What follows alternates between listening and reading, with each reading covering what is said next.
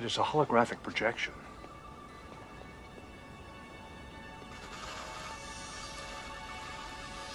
Incomplete, I might add. What you're seeing is a computer driven image created by photons and force fields. I know what a hologram is, Captain. The question is, why would anyone want to create one of our village? Data, if you were following the children and discovered this ship, It is conceivable I was shot to protect the secret of its existence.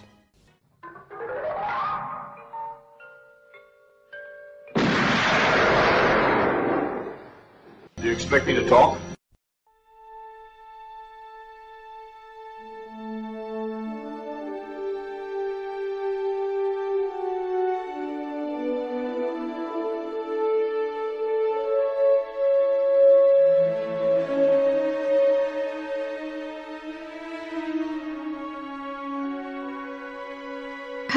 And welcome to episode 53 of Do You Expect Us to Talk? I am your host, Becca, and joining me, as always, are Chris and Dave and oh. Charlie of Films on Wax fame. How are you guys doing? I'm alright. How are you guys? Very good, thank you. Oh, I'm just wildly excited. Aren't you? Wildly, so not just excited. Well, we haven't we haven't been able to talk about you know TV movie of the week until this time. Cue the music of TV movie of You, the know- week. you know what? It doesn't. It doesn't help when like I was, I was when reading IMDb trivia. It even comments on the fact that like uh, as as like the the fe- the female um, uh, romantic love interest for Picard as like the guest star in a film. It just feels Yes, like starring. yeah. So it's, it's almost if like they just yeah, this is just a fucking TV episode. And that's why I'm not a fan of this film. Anyway, Well, yeah, Becca's laid the cards on the table early today. we are discussing oh, my least favourite movie in the series so far Star Trek Really? Fucking hell, that's up against some stiff Wow. competition. Dear, oh dear. It's a shambles. Anyway, this movie stars Patrick Stewart, Jonathan Frakes, Marina Sirtis, Brent Spiner, LeVar Burton, Bent- Dawn, Ben Joseph Spider. Ben Spiner, Ben Spiner is his name. How good F.Y. was he in this film? Anthony Ben Zerbe, Spider. Donna Murphy. Score by the wonderful Jerry Goldsmith, the only highlight of this movie. Script by Michael Piller and directed by Jonathan Frakes, and released 1998 in the US and 1999 in the UK. Anyway, what do you reckon about this film? You go first, Becca. I didn't like it. Um, yeah, it's just. Okay, good night, folks. yeah, I mean, th- fair, I think the next generation films really suffered badly with being extended shit. TV episodes. Um, some are quite good, as last week's, and I suspect Nemesis will be next week as well. Um, and this oh, is not for me. It's just I remember seeing this at the cinema and sort of then coming out thinking, oh yeah, it's amazing, or um, and just watching it again, like you know, it's on Netflix and DVD and everything, and it's just it's utter load of rubbish. I mean, it's it's one of the most funniest ones for me in the series. Brent Spiner's hilarious. Um, and you have to rush out and buy any album that he's on because it's just fantastic. Um, but it's just like the pacing is really slow. Um, direction is quite is not cinematic enough for me. I don't know.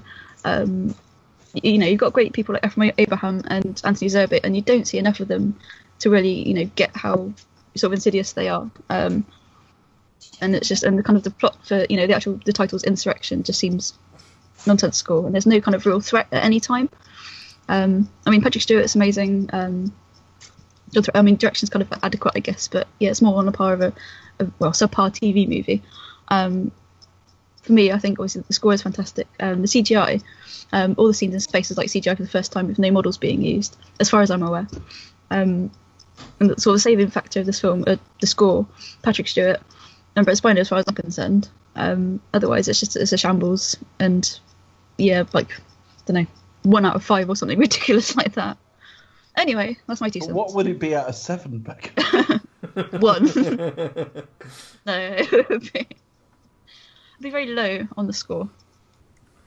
It's, I had a good laugh, but yeah, I didn't. I just thought, oh, get you know, get a move on. There's no real sense of urgency or threat It's just oh, You really You know- don't like slagging films off, do you? Do you? Because I I, I, I say that only because you've just slaughtered it for three minutes and then summarised at a good laugh.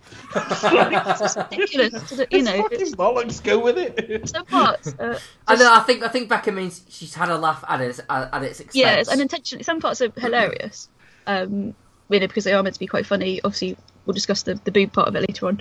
Um, but some parts I find like unintentionally funny, and it was just through like the dialogue and stilted direction. And I was just, you know, it's not meant to be funny, but I just, you know, I, Do I I sort of cut laugh the trailer tonight where when where it, when in the first quarter of an hour you've teased that we're going to be discussing breasts later.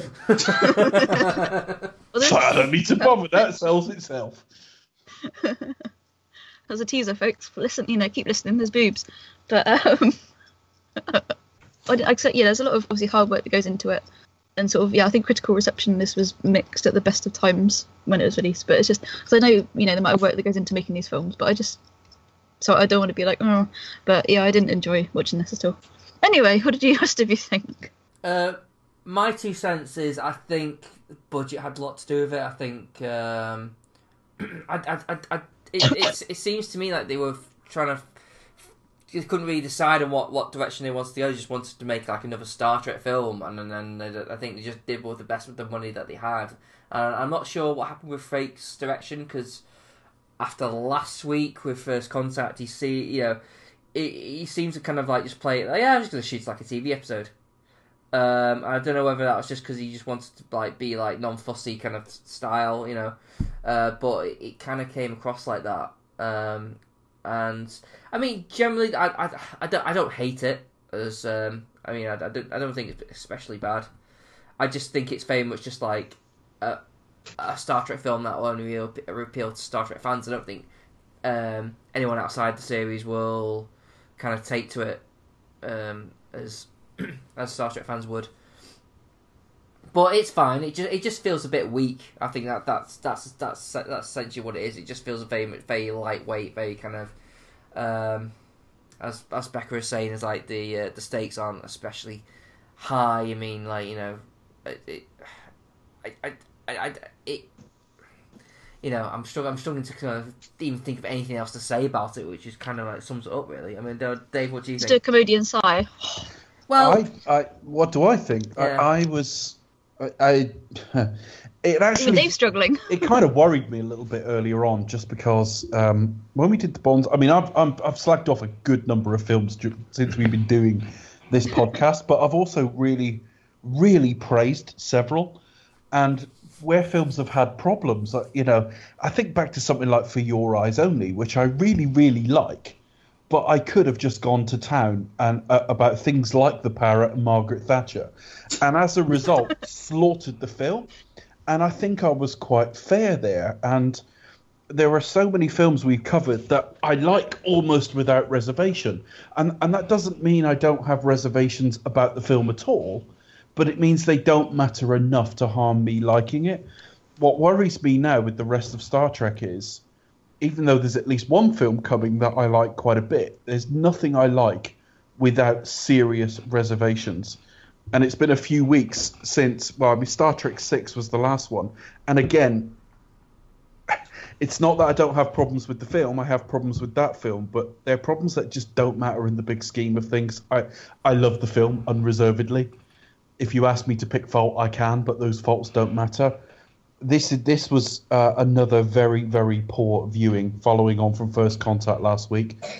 It, the, the the standard knock on this is i mean you mentioned budget chris quick very quickly 58 million which isn't massive but last week was 46 so within two years they, they've whacked like a quarter on the budget again and i don't know what the fuck they spent it on yeah. it, it, it must have been salaries because basically once you've built that like little you know set that the the uh, It- Ba'ku it- live it- on It could be like on rewrites as well because it must have like just been rewritten to fuck. Like, the. Well, like I I had don't- when I that idea because the By all got accounts, Patrick Stewart had a lot of in, um, input on this, on um, on um, finalising the drafts and and They definitely had a lot of input because they, they were asked where they wanted to go at the outset, and at the outset it was we want to do something different from last time.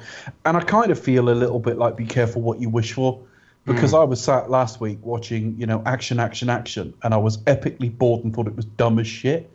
Well, this year, this week, they've gone. Although there is some action in it, which we'll get to, they've gone a little bit more sort of preachy Star Trek, and I don't like it. I don't like it at all. I, I think I listened to the commentary, and all the way through, through Frakes is going, well, that that's Michael Piller's kind of preachiness there, and there's several points in in the in the script where they'll say something and then they just can't resist saying something else to ruin it, making it very preachy Star Trek. Um, I don't understand why this is a film. The biggest knock I can I can give it, apart from the real shitty effects, is that if this had been a TV episode, which is the standard knock on it, I don't think it would even be a season highlight. If this had been like a season five Star Trek episode, double or single, you either streamlined it down to a single episode or it was a double. I don't think we'd be looking back on it as one of the great ones. I think you're right as well. It, it's not better than almost any of the double episodes that Star Trek ever did. Uh, and when I look at you know Tapestry, The Inner Light, all the ones I talked about in in the original um, intro episode we did, plus you know maybe even a couple of dozen more that I could think of if I thought about it. All of them are superior to this. They, they've pissed away a lot of the sort of character development, particularly with Data. Picard is a little bit more on point this time. Um, but once again, as with last week, they, oh sorry, as with two weeks ago, they've gone a little bit like, here's this plot, and we don't really care. They've done a little bit of a better job in some respects than Generations because they haven't just tried to wow us with a number. We're trying to save 230 million people. Oh, that's a lot, isn't it? Yeah. It's 600 people, but they've shown us them. Um, so it's not all bad. It's certainly not an embarrassment. But during watching it, Nemesis, which was a significantly worse received film, I was thinking, I can't wait to get to next week because there'll, there'll be more to talk about. I, I was just a little bit bored by this. I'd be very interested. What did you think, Charlie? Because you, you, you've you've never been a hater of this film. No, no, I'm kind of half and half. I I see the for the, for the first time um, the whole this is a TV episode as a good thing because it it felt like a TV episode to me, but it, it did at least feel like something that kind of got back to some of the Star Trek I do like, and particularly in the next generation. Um, you're right that they've forgotten how to write the characters, and there's absolutely no no continuity since the finale of the next generation through any of these films.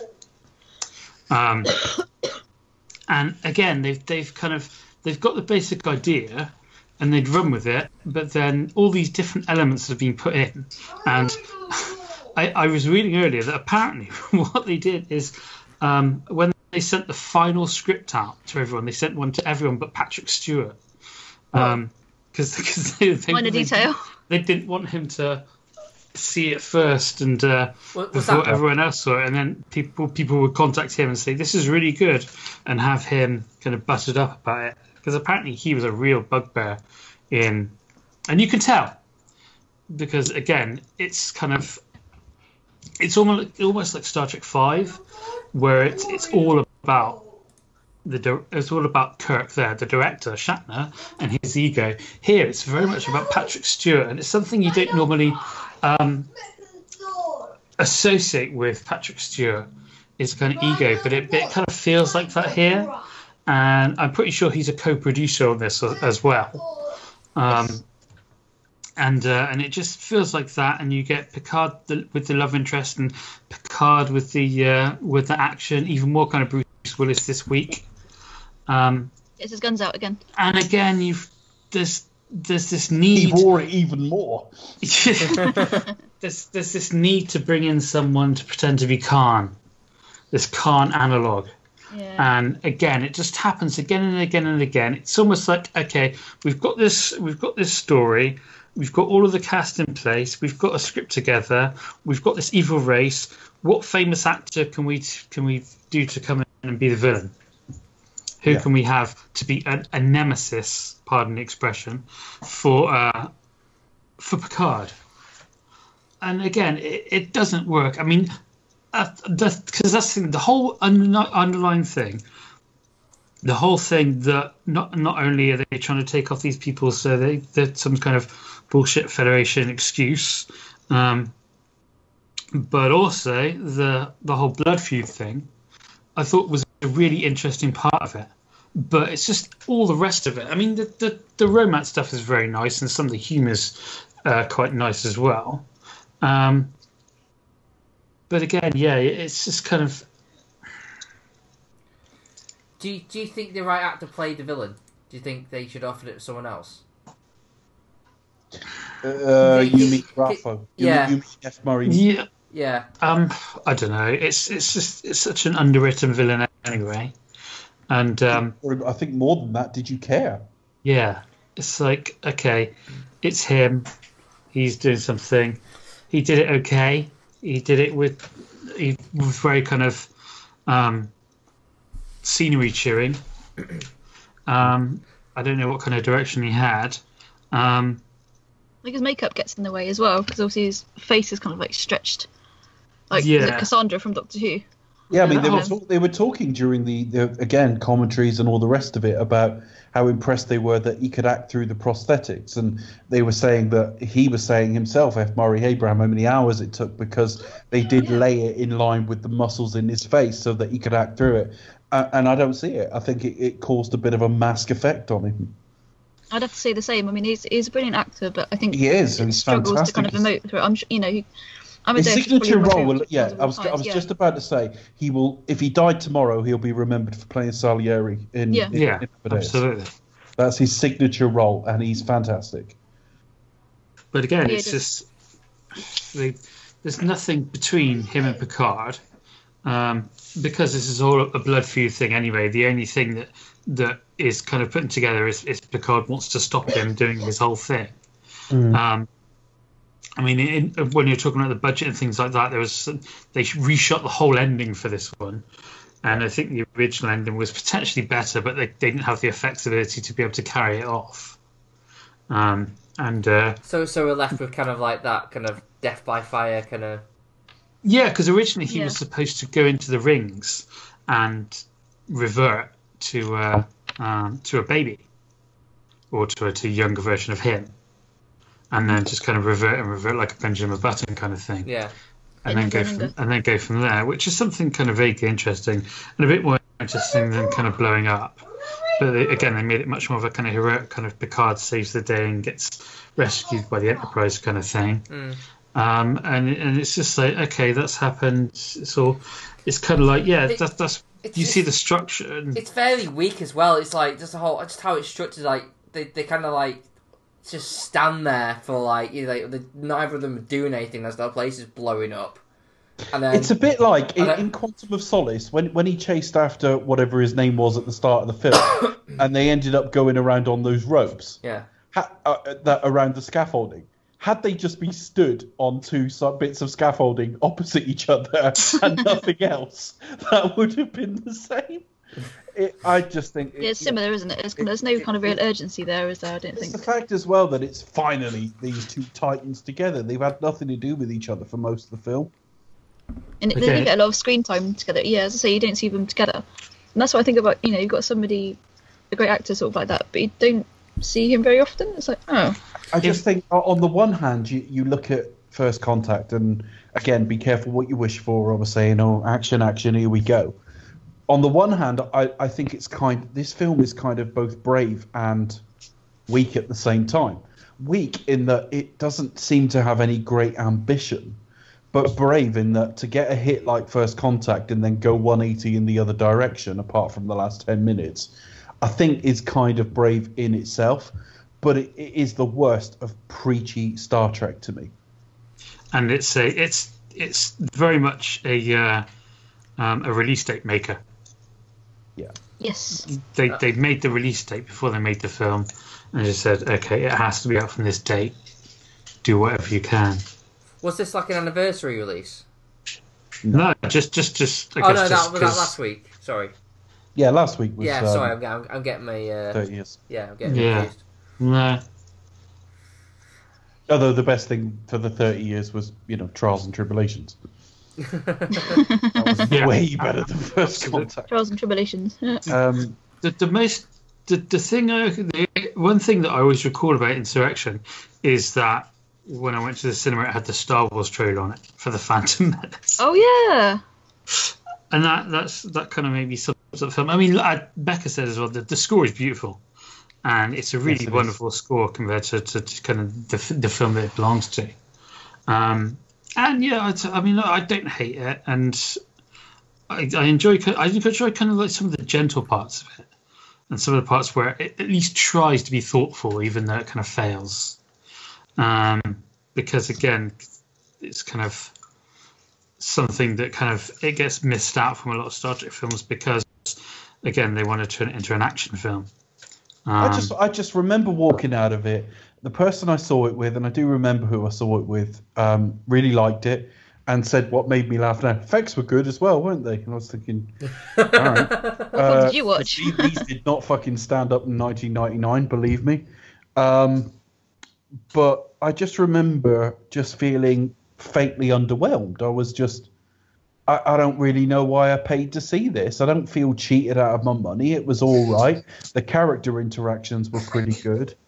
Um, they spread the load amongst the crew even better than last week. So it has some positives to it, but I, I didn't. I didn't understand.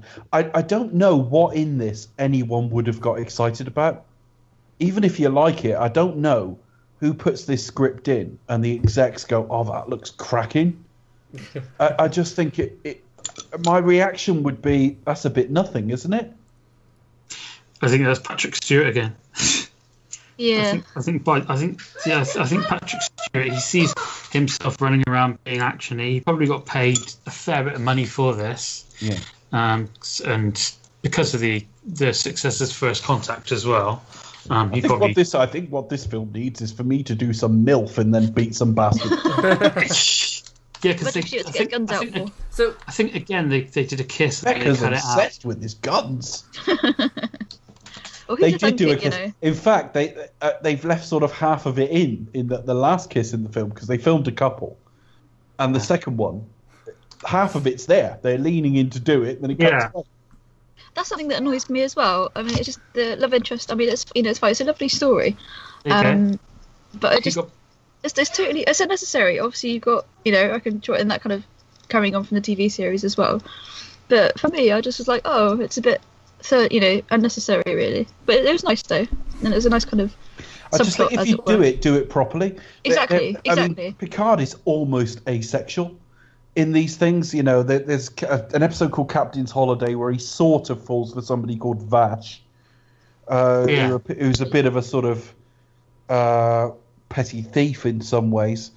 Um, but they, they, they, it's almost like they're frightened to go there.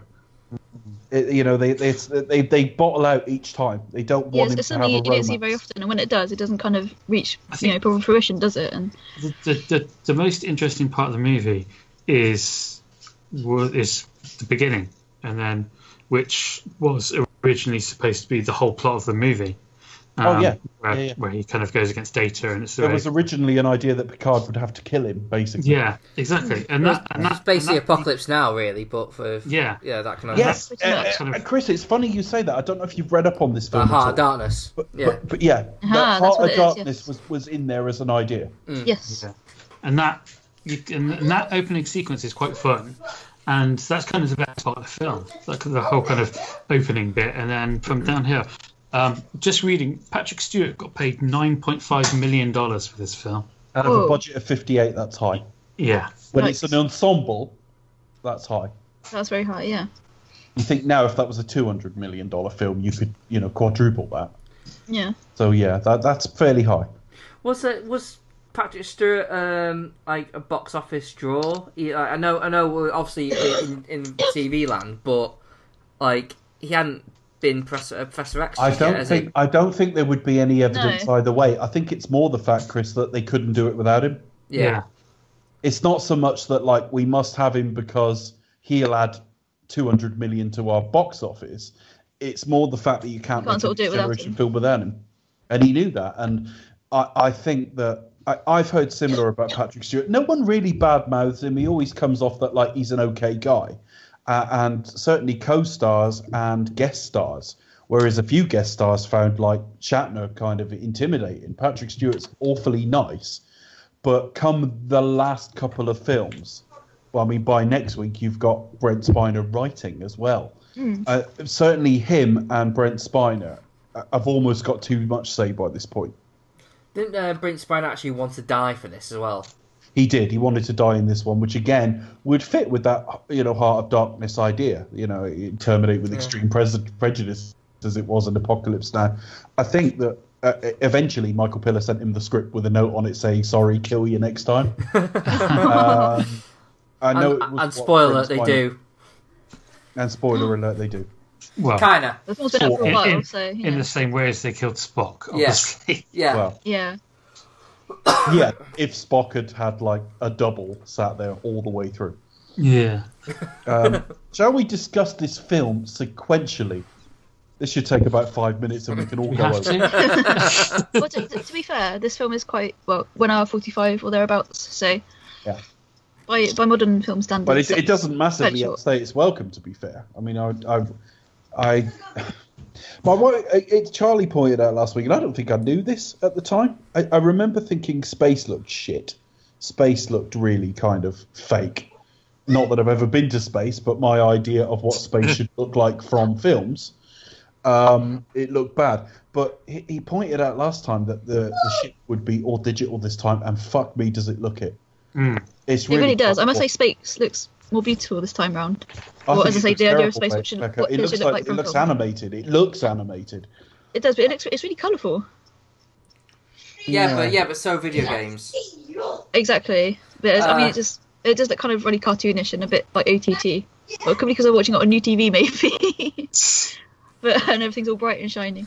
I, Um, I, I will say this for the generation films: they do break away from the uh, the the introduction, you know, the title sequences, you know, where it was just like all space and all music. He's like, "Fucking hell!" You start the film. Um, they, they, they, they do try and uh, do something different, you know, but this this one uh, is kind of like again, it just feels very TV movie of the week. like, yeah, I, I just think they should have put like the, t- the title music to like Quincy or Murder She Wrote over it, just to remind you it's on TV. Say elsewhere, anything. It, it. I mean, it immediately cuts. Star to, Trek like- Insurrection was filmed in front of live studio audience. Yeah, yeah, you just immediately get like this tiny village, which is very. It, it's very set like. Well, Yeah. that's difficult to avoid but I suppose when you build it all in one go. But you're immediately advertised that this film is just going to be of such a tiny scale. And for all the faults of Nemesis, which we'll get to next week, because even including Into Darkness, I think Nemesis is the most conspicuous um, remake of The Wrath of Khan of all of them Mm. including Into Darkness. But having said that, at least like it has a couple of ideas and tries a little bit of scale. Fails Can't by numbers, a really, isn't it? But this is this, yeah. I, I, I just I keep I'll keep coming back to this point probably. What about this excited anybody? It's I- not that it's terrible. It's what stood out when they handed in the script, and as Charlie can tell us from from reading Piller's stuff, you know the rewrites and different ideas they went through. They they went through a process to get to this, and it's just bland. I, I, I'm I'm not being funny. I mean, I remember I remember this film coming out, and I obviously I didn't go and watch it. I didn't even watch First Contact. Obviously, obviously. No, no, well, yeah, well, obviously, but you know, e- even like without even watching it, like just seeing a trailer or just seeing like d- a few stills and magazines or clips on TV, it's like that looks really boring. Like that, you know, I, I, obviously they, they seem to like sort of gone gone down a peg or two from like uh, um, First Contact where it was action action, but it, but even now I was thinking, okay, but this just seems like a like kind of like a boring Star Trek film. Why would why would I want to go and watch that? Uh, and and that, that's like that's as, a non fan, you know, and, and even then, I remember I remember thinking that as you know as it you know as it was being like advertised. So I I I, I don't know. So I don't know where I'm going with this, but all, all, all, all, I'm saying is I think even even like at the time, I think people still thought oh, this is going to be a bit boring, isn't it? Well, I, I remember that the one of the first things I thought. I mean, I've started prepping Nemesis tonight, and I don't want to give too much away about it. I've, I've just started watching one of the commentaries, and frankly, it was Rick Berman, and he hasn't got an awful lot to say, so there won't be a huge amount from that. But there were two things I noticed immediately. Um, firstly, although it's CG and doesn't have a wonderful color palette, it's far too green that film. The ship and space does look more quote unquote real than this. They have got a lot further in four years with an incrementally large, larger budget. Um, the second thing is by then the actors are starting to look too old. It's a bit Star Trek Six that I'm looking at it and thinking, yeah, they've now had their day. But I have to say, one of the first things I noticed in this film was uh, Data is invisible, and Yeah. he takes off his helmet to reveal his head and neck. And my first thought when I saw this on the big screen was, uh, yeah, he's too old now. Very slightly, he's too he's Yeah. too he is too old to be playing Data now. The He still does a good job, but he's too old.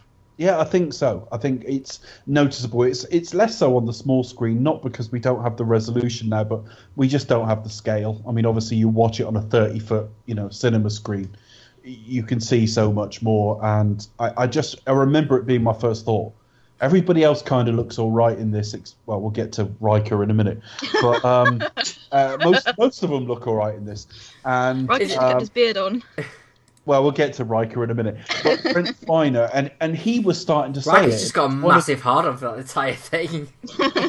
yeah, we'll get to that in a minute. It was kind of a premature hard on when we get to the detail in a minute. Join us later as we discuss Jonathan Frakes' erection. Um, it's uh, that should have been the title Star Trek Erection. his erection. um, so yeah, I mean that was my first thought with it. It's not a bad sequence. It, it's all right. Um, and I think you're right, Chris. It's probably the best sequence in the film. I, I, I, I, I don't know. I mean, like, it, you know, it, it does feel very. I, don't- again, video gamey. Like, you see, like, a bunch of, like, visible people running around, like, jumping around, and people. Yeah, it, I, I don't know. It, it, it, it just doesn't look like. It does look very cheap, should we say? And again, they're, they're covering old ground because there, there are there is a there is an episode called First Contact as well as a film, and and there are various episodes where, you know, they try to hide from certain people and and and they're you know, they're sort of tr- because when they make First Contact generally, and this is kind of hinted at here, although this tr- isn't truly a First Contact story because they're a warp capable civilization transplanted from somewhere else. Mm-hmm. But the one bit that holds true is they tend to sort of go around undetected for a while, just to sort of see if the, the society are ready and, and how best to sort of broach it. Um, and there is a TV episode where they try that and it sort of goes wrong. But yeah, th- there's nothing new here as well. I, I, I guess it just doesn't grab you either. I, you think of like an opening of a film, you know, you think about right, this has to like grab the audience, has to hook them, get them straight into the story, make them like think, oh my god, what's going to happen next? And it kind of just doesn't. You just kind of like, oh, okay, there's a there's a nice village, yeah. I think they almost And, uh, should have gone the Columbo route where we know what the mystery is, because um, I, I would have been much more invested. Actually, almost counterintuitively, I would have been more invested had I understood why Data was going apeshit. Yeah. Because watching it in a vacuum as we are, we're looking at a society we've never seen. The only person we've seen ever there is Data himself, and it just looks like he's malfunctioning. Yeah. There's very little kind of backstory, isn't there? He just looks like he's going berserk, and it's like, oh, okay. And whilst the score was lovely, uh, again, it's welcome to our new big screen outing.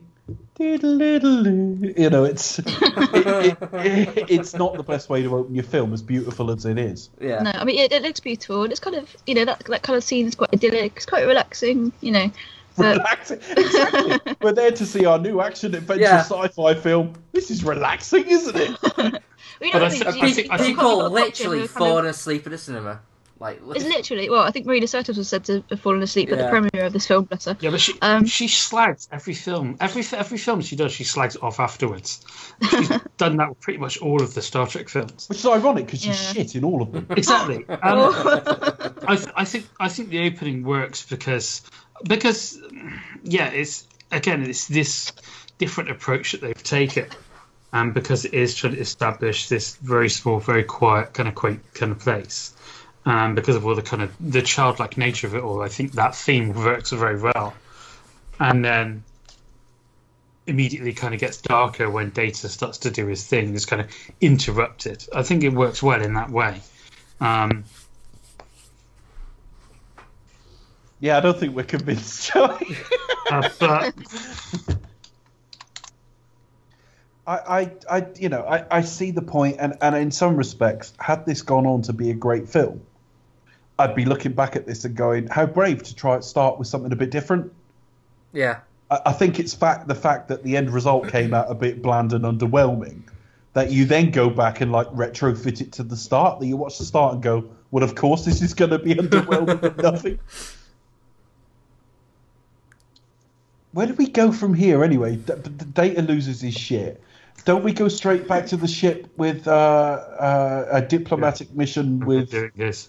And again, this um, and this scene actually goes out of its way to mention something that just still um, that we talked about last week, um, which still amazes me, where they're being sent to something because of all the um, the uh, Are you trying to say because the, ne- Federation's a bit desperate? negotiations, because of all these negotiations with the Dominion.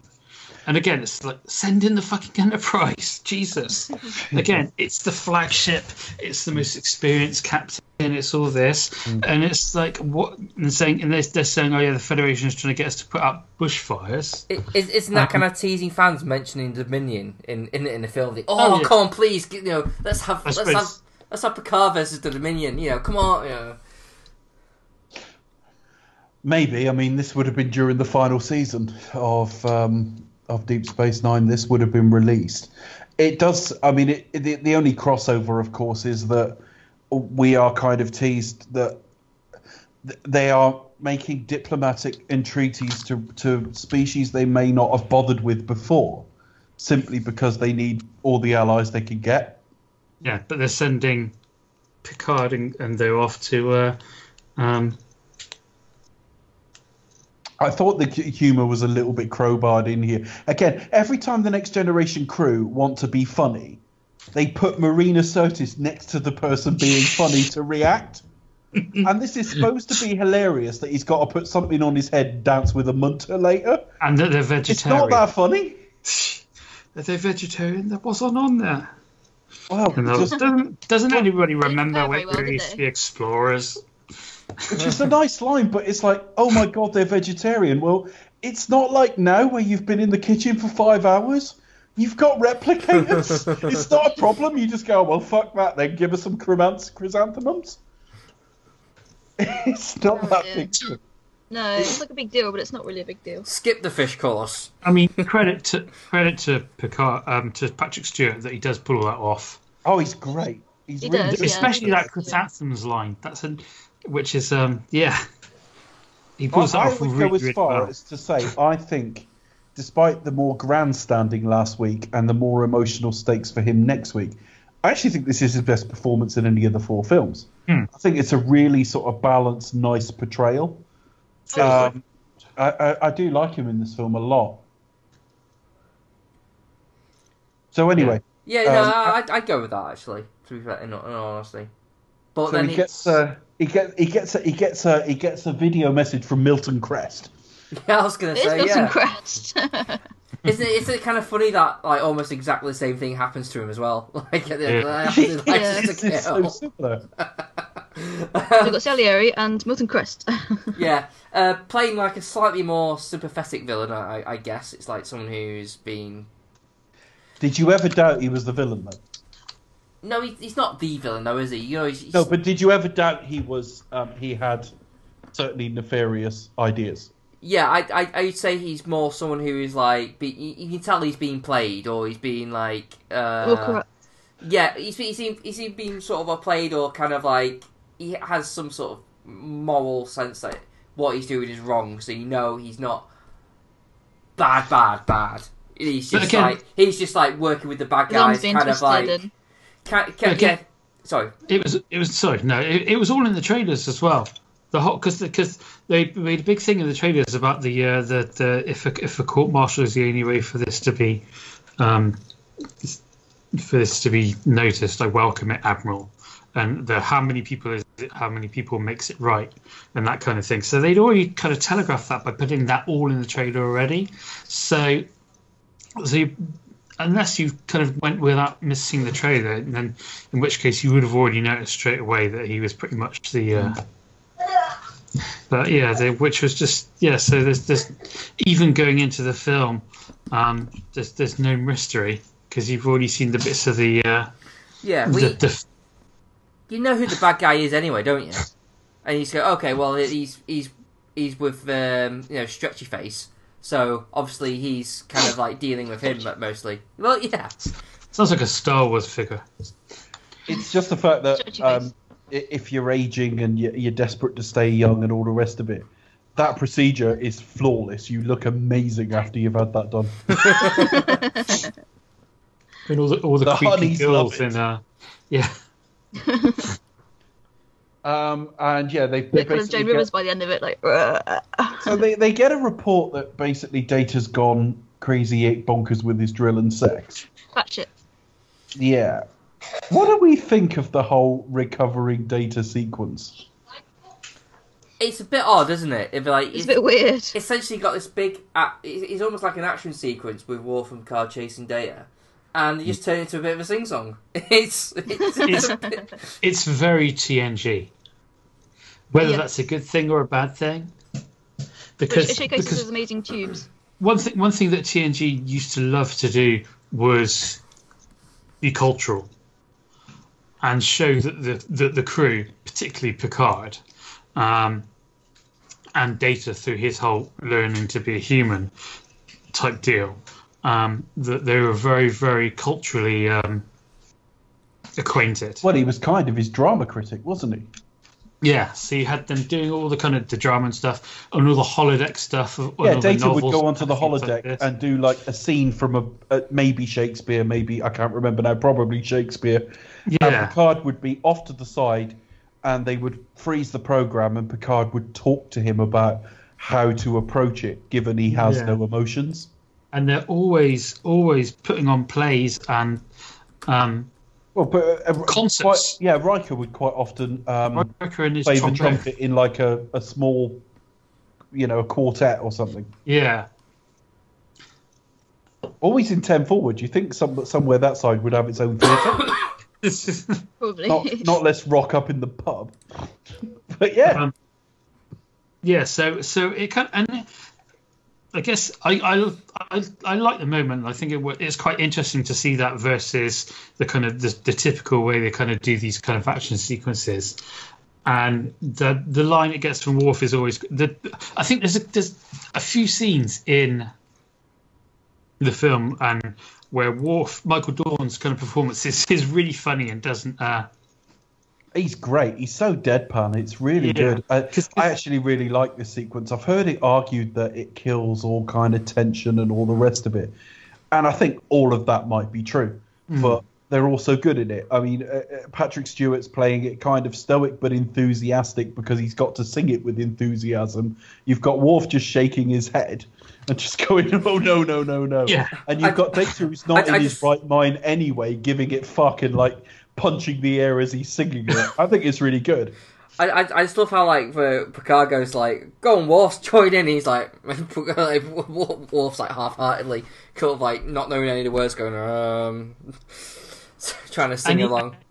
and even when the um, when he says rele- um, when he when he says um, prepare the docking clamps, you see Worf just quickly sigh and then get up. and it's Yeah, kind I think it's great, and I I think Mi- Yeah. Michael Dorn is. I mean, we talk about F. Murray Abraham and how, as good as he is, he struggles to act through the the layers of makeup. Now, whether it's because Michael Dorn, they'd worked with him day in, day out for years. Hmm. So perhaps they subtly, over time, had found the best ways. But I think he's able to act through the makeup extremely well. And I think he's one of the more accomplished actors in the cast.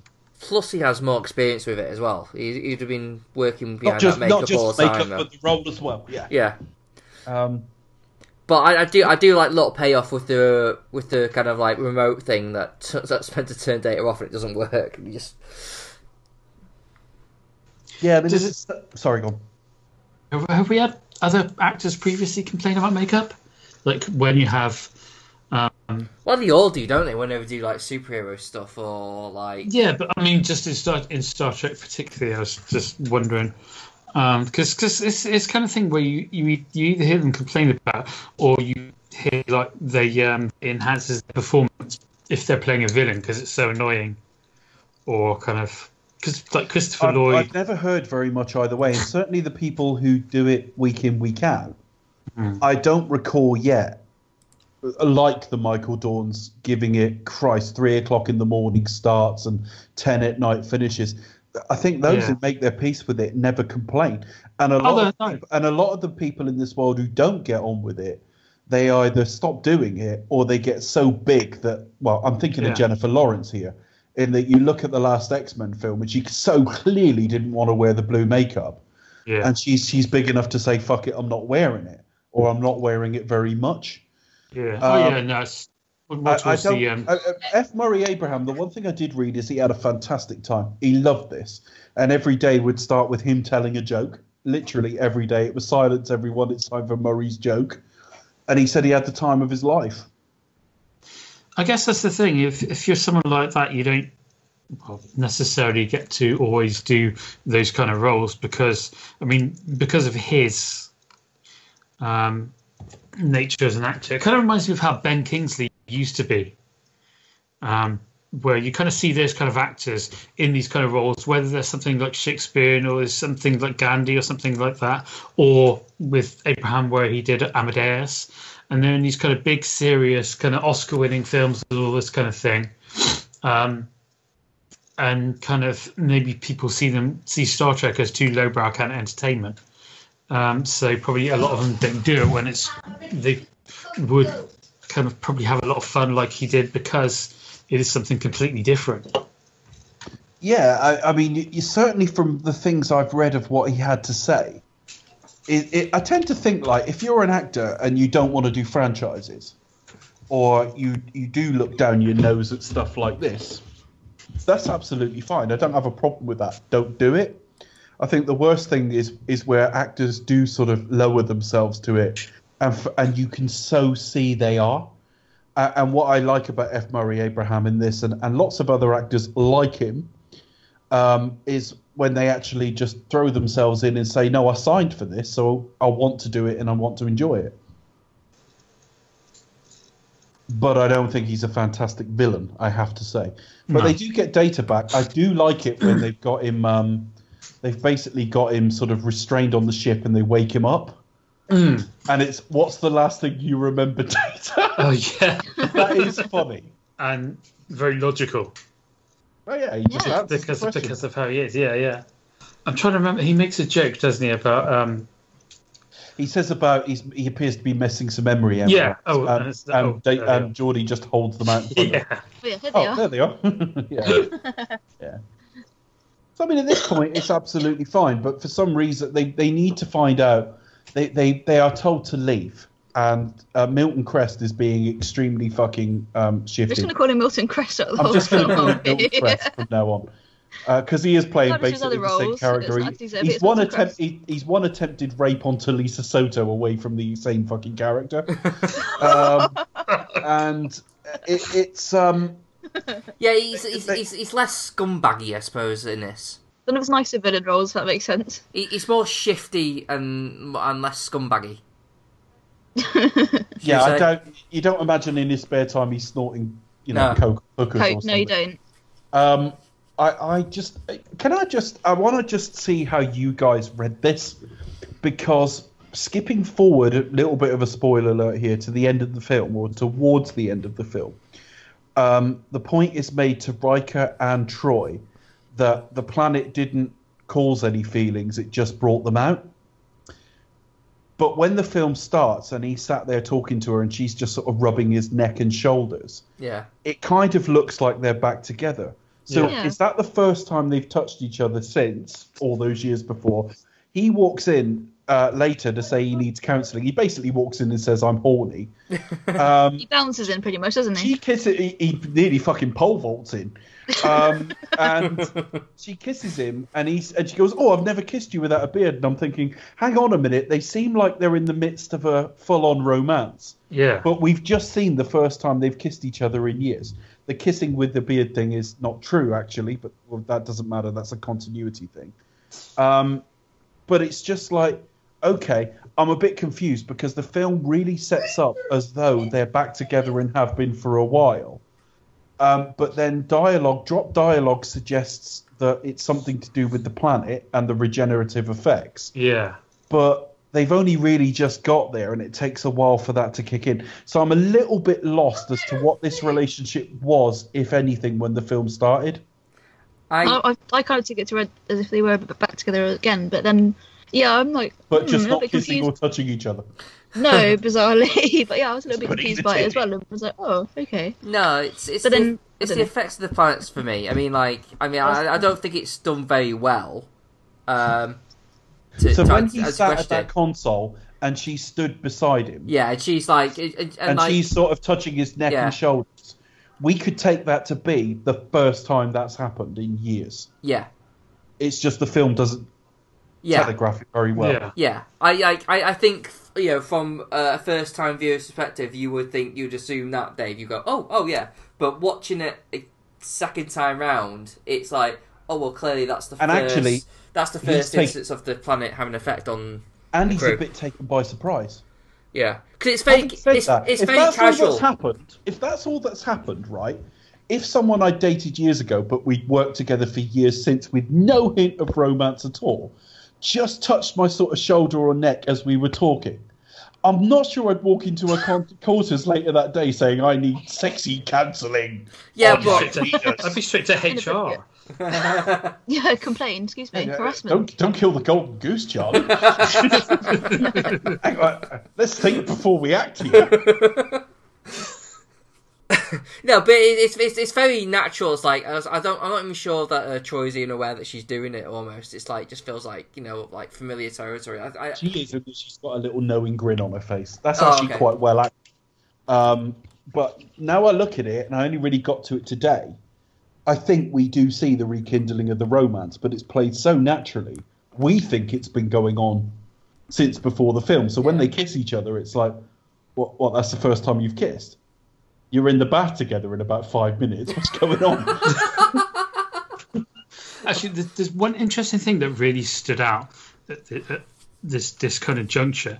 Um, that, that kind of has, has stood out a while now. Um, whenever I've seen it, is that she uses the word downloaded. right. And looking at this film and when it came out, where it kind of was around the time that the internet really kind of hit big, Yeah. um, it kind of really just kind of kind of stood out as as a kind of really interesting word to use. Um, I mean, I'm not sure if it was ever used on the, during the series at all, um, but it's cause it's such it's such a normal word now. I, I don't know actually. I really don't. Uh, I, I, I don't. What context was it used in? Because she says we've just because she says I've just downloaded all the files on the uh, the duckblind mission because they have to get them all before they go into the briar patch because of all the communication issues and, and such. well, may, may, maybe that's a fun fact. Because I remember having to download. Fun fact I remember, soon. I remember downloading the trailer, um, and it was on dial-up. It was tiny resolution, Lit literally like um, 250 by 250 pixels. tiny little QuickTime um, the video. Such Um, an ironic name for it, given it took a week to download. Quick time. QuickTime.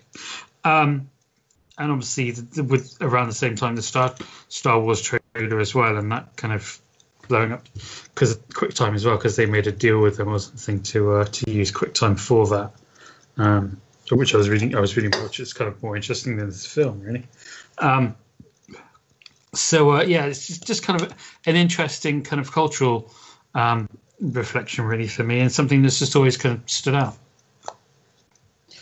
Yeah, I, I've got no answer to it because I can't readily remember if it was used, to, if it was in common parlance in any way back then.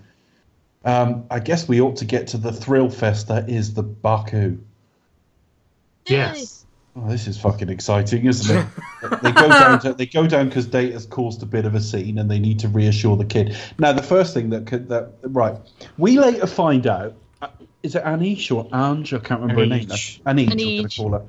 Um, who I've only, uh, the only other thing, Ange. The only other thing, thing I've ever seen her in is Spider-Man Two as Mrs. Doc Ock.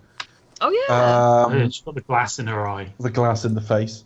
Um, Yeah. I think she's actually quite well cast because she's got kind of a peaceful air about her. The actress was about She looks very serene, doesn't she? but kind of could be older and could be younger. She's got kind of a bit of a timeless quality to her. Hmm. I, I And think she's a bit of a kind- MILF. And she's helps. a real milf. and it worries me. I'm now about her age. the age Oh, she dear. was in this. Um, it does. When he says later on, he says, "I've always liked older women," and I'm thinking you're about Yeah. 58 at this point. I would have Yeah, loved you- him to like finish the film with like Thor Heard or something. like, well, you said you liked older women. There you go. um, but the thing is, right? She later on she reveals she's about 300 Hmm. And they all say that they were a bit older when they got there. So if we assume they were like 50 or 60 when they arrived, they've been there 250 years. And they're all like young and fertile. How are they still only 600 people? They should be thousands of inbred fucking nutcases by now. Maybe after the uh, after the the Well, other that- one separated, that they decided no more kids. it's a bad thing. Well, I mean, they've got like a 10 year old there, haven't they, or something, or whatever Oh yeah, I'm kind of, it's it's interesting where they go on about how they used to have warp technology and all that, but how they kind of regressed what their society was like, not just kind of with the people, but also kind of architecture and things like that and technology before that, and and how they went. Because it's it's very interesting to go backwards. Well, I, I can understand the idea of like let, let's um, it's almost Amish, you know, let's eschew technology to a degree. Yeah. So I can understand that they're like, we don't want weapons, we- we don't need, you know, uh, travel in that regard because we found where we're belong belonging. But when you're hmm. talking about great arch- art, art and architecture and you're living in fucking mud huts, I'm thinking, well, what danger would a nice bit of architecture have had? you know what I mean? Well, that's the thing. If, if it was like like the like the usual kind of giant silver skyscrapers and, and warp ships and all this kind of thing, and what is it all gone in that lake? I don't know. I don't know. They- They, they got there somehow and immediately fucking hid everything. I don't know. Well, there you go. It is what it is, I guess. But none of this massively interests me at all. They mm. basically go to this. When we get there, it just appears to be a normal sort of agrarian society. You know, they're farmers and, and traders. You know, it's just a small little, not even a town, just a little village. And that's really all we know, except they don't really seem to know technology. Now, what confuses me is this is meant to be some kind of first contact mission, but as far as they know, they're not warp enabled, which is not how that works. I'm a bit confused as to why everybody but the Admiral thinks they're there. No, I f- I found it a bit confusing as well. I was like, hmm, okay. But they go it down there to make or is it deliberately? I don't know. So yeah, It's one of um, those ones where you can't look too closely again. Picard is very, very taken with Ange. I'll just call it Ange. Well, I guess- hanging out with Angie. I guess. It, well, it must it must have started with Rafa. I keep wanting to say Rufio. um, um, Salisbury. went to uh, I guess went to the Federation or went to someone dodgy who knew that he was dodgy and said, "Look, there's this planet. These people on there should be there." Yeah, but that's not common knowledge, is it? It, it basically Oh no, no, it's one admiral, so it's all a bit confusing. But yeah, yeah, yeah. yeah. Just- So we've been formally introduced to a society we care nothing about whatsoever, and they're sticking around to try and work out why Data went bananas, Hmm. and they they basically retrace his steps uh, from the last thing he remembers, and they find a holo ship. And the holo ship was to have basically taken them off the planet and resettled them somewhere else without knowing. And we're all thrilled, aren't we? Fascinated. Indeed. Sure do. Well, yeah, they go white river rafting for a bit, um, and they have like a a bit of a laser gun fight. Yeah, brilliant. then By, by this point, everybody, we are all gripped to the edge of our seats, aren't we? I think the next thing No, we see is Picard has a bit of a dance. Yeah, Oh, we find out. We find out Mambo. they used to. They used to find. We find out they used to have the technology because he starts explaining to her what a hologram is, and she says, "I'm well aware of what a hologram is." Yeah. I think they, they have technology, but they've kind of. Isn't it They revealed later on? They, they rejected it or they decided not to take it up into their everyday lives. So they're basically Amish. Yeah, that's true, essentially. Yeah, yeah, pretty much. only way hotter. um, And um, there was a no line, beards. A line earlier about um, Picard mamboing, wasn't there, from Beverly? was Oh, it? yeah. Yeah, Oh, when, yeah, he, when they say he had to dance with the. Uh, I want to see that dance. Yeah, I, I, I, you know, I'm a bit sad that that scene was cut from the film. I'd rather see Haven't that than filmed this it one. at all, but yeah. Now I worried when we started recording this because we haven't even got to the plot. We've got to the teaser for the main plot, right? because we found the holo ship, and now we need to know why. And I've lost interest already. Something about dancing and how old are you? and I like older women, I think that just shows, doesn't it? I and mean, you're a bit of a milf. it's just it just sums it up as a whole. I think. I mean, yeah, there's obviously budgeting reasons, um, and script reasons, and whatever else about this film, but it's just like there's very little to keep It's you the highest Really. budget they've ever had. contract That's not to say it's a big budget, but it's the biggest budget they've ever had. Sure. And that's probably to accommodate Patrick Stewart. yeah, and it's even if nine it- million. Yeah, but I even if it was pound yeah. for pound the same as First Contact, you could, do you know what I mean? True, because yes, I think he got paid five million for First Contact. You think it was just a, just a botched job in production, really? Like they just like kept reshooting and went over over budget, so what was left wasn't particularly very good looking. I don't know. So- Does it really matter? I don't know. So basically, they find out that um, they, we go on to sort of find out that she's a lot. They're all a lot older than they look. They've actually, like Charlie said, sort of almost regressed in technology. They were a warp-capable society who were a bit older than they appear now. They've been there 250 years or whatever, Mhm. and we find out that basically they were going to be relocated because that thing regenerates. Geordi's eyes regenerate. Uh, Patrick Stewart, I don't know, looks exactly the same, but Looks, looks But he, he looks in the mirror, go, "Whoa, I'm younger." Oh my god, I look exactly the same. he doesn't get any more hair or anything like that, does he? I don't know. Uh, I, I, think don't he was born bald, wasn't he? It Worf did- gets a spot on his nose. When he said at the end of the film, he said, "I've got 318 days shore leave." I just imagine him turn, turning back up on the ship, look, you know, with a full head of hair, looking about 18, going, "I shagged her all year." Who are you? Who are you? um, yeah. So, so we- they basically Ralpho or whatever the fuck he's called. Rufio. wants- yeah, not Rufio. Salieri. Yeah, what- Salieri, they basically. want the planet- Preston Salieri. Yeah, and and Picard's like, this is not on. And Yeah. we get that speech from the trailer about how many people does it have to be before it's wrong? Because they're saying, look, we can cure and help millions with the regenerative properties of this, billions in fact, and there's 600 people there, hmm. which actually is a pretty good argument. Although why Yeah. you've got to move 600 people in order to. Surely you could just have it as a tourist destination. Health tourism. Well, Yeah. you you would think. I mean, I imagine it would be the uh, uh, I could like the idea to make money off it, so they have to uh, essentially steal it to kind of profit uh, gain profit from it. I think that wouldn't that be like a well, hang on, money doesn't exist in the Well, it's, Federation, it's, does it's, it? it's all because of him, isn't it? It's all revenge. Yeah, Well, they they want to, yeah, they're aging and they, um, yeah, They're they're pissed off because they got kicked out. yeah, uh, uh, you know, Yeah.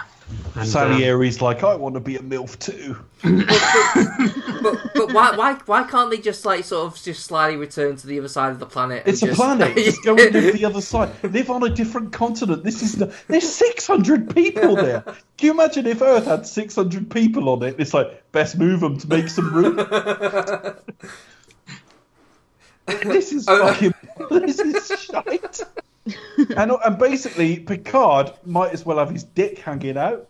He is so like, he's so flirty and oh god. And that is effectively the entire plot because it's all set up until they basically try and remove them forcibly. Well, you've got Greg Henry as the other kind of stretchy faced guy, who, who's who's a little bit regretful and kind of wants to go back because he's got like you know, uh, He's got ties, hasn't he? yeah, he's still got like you know his, his mother or something down there, uh, sister or something that we don't even get introduced to. Um, yeah, I, I've- I've got to admit, I just passed out. I I I, I stopped paying attention to this film.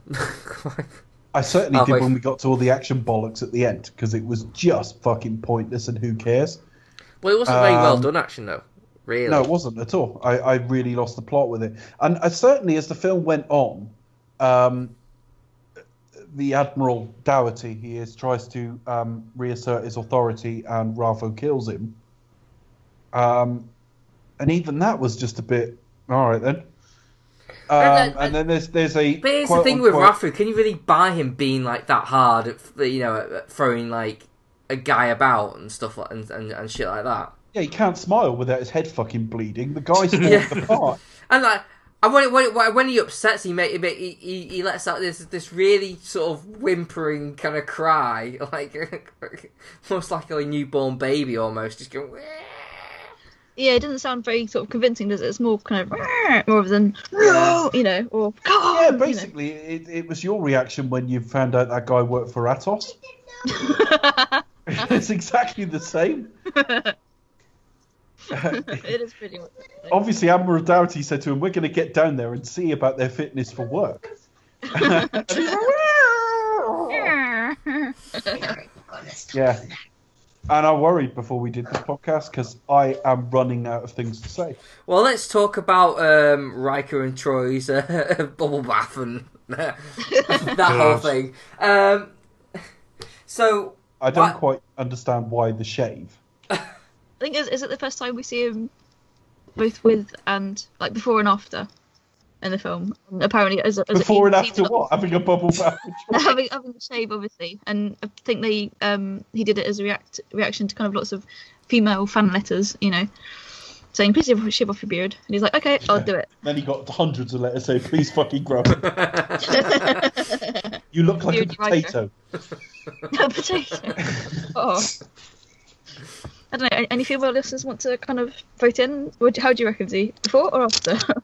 oh, definitely with the beard. Come on. No, I think the- the funny thing is he has more romantic chemistry with the uh, the trill at the uh, uh, navigation helm than he does with Troi in the actual film. yeah. Because she's getting really turned on when he's doing all that manual steering column business.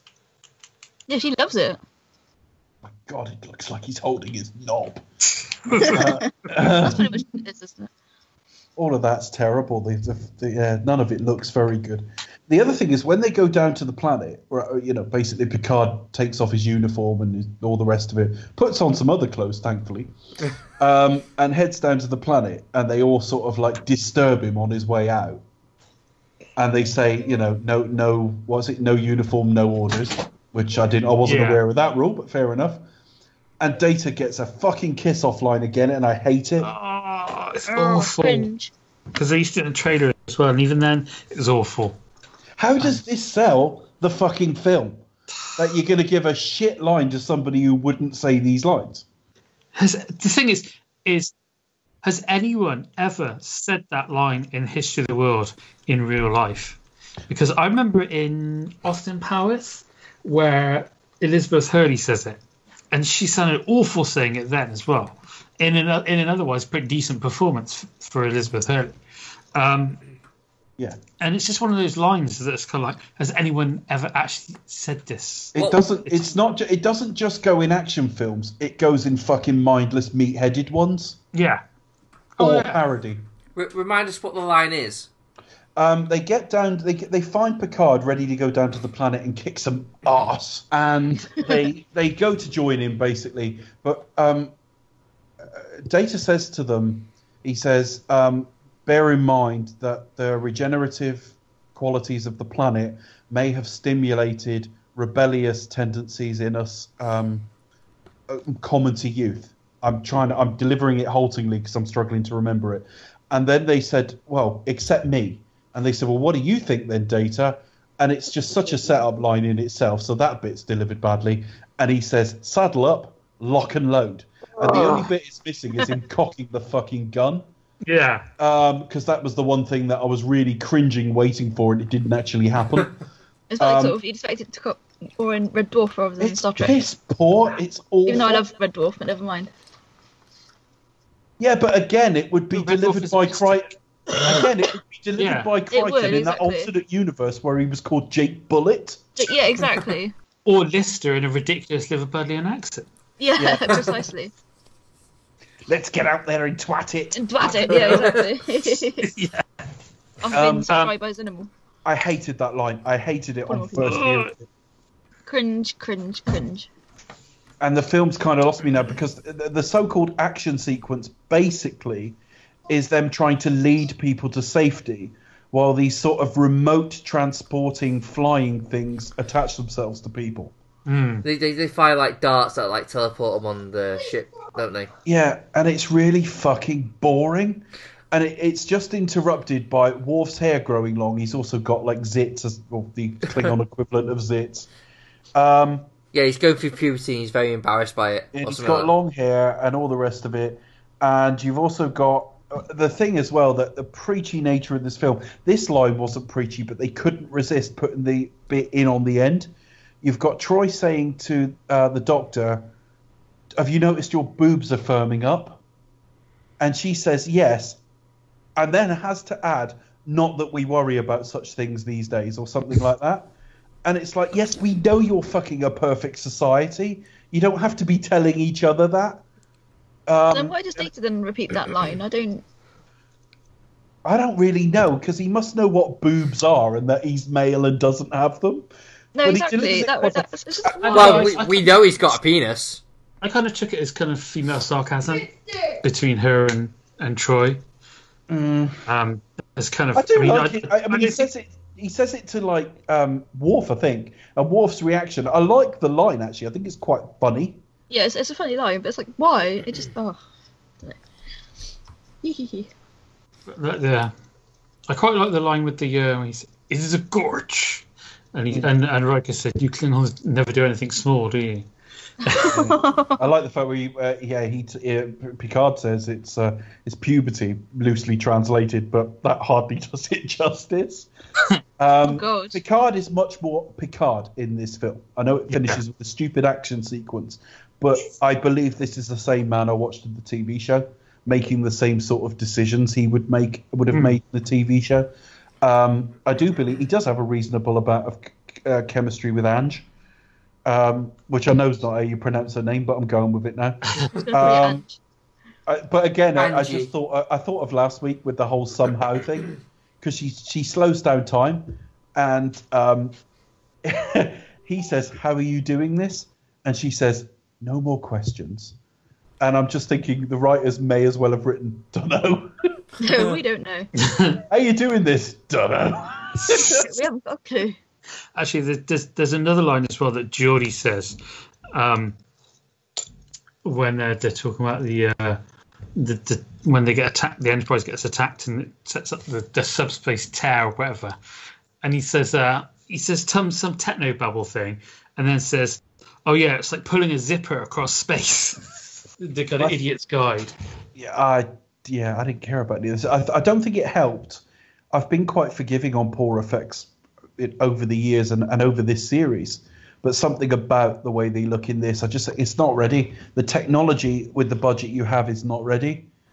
I, I wish that that subspace tear looks awful. The ship looks awful. Space looks awful. And we've basically got, you know, uh, Riker playing Horace go skiing. Uh, it's just like uh, I, I'm a bit. This is He's literally smiling action. in every single shot, isn't he? Even when he like that that when he, when he comes out and he finds out he, sh- he we find out he, sh- he shaved his beard off. He's like, "Hmm, look at my beard, hmm. all youthful now. And Yeah. Even when he walks in and says, "I need some counselling," I mean, as flirting goes, this is just coming off as creepy. Take the grin off your face, for fuck's sake. Unless you're just grinning because you're thinking I'm the director, and the first thing I got them to put in was me having a naked bath. Look at this. I didn't even have to shave my own face either. He gets the woman swear word there, doesn't he? Uh, He does. is that? He gets uh, he says we're through running from these bastards. uh, okay. Yeah, he gets in the one token swear word. Uh, what else happens? Oh, Ange gets injured. Where do you go from here? Ange gets injured. I'm losing her. Yeah, no, like, she, she basically nearly dies, and it's like, oh no, she's fine. And then time slows down again. Picard's yeah, it's Picard learning to do that thing, isn't it? Yeah, well, Um, given that he's seen it once, said how to do it, she said dunno, effectively.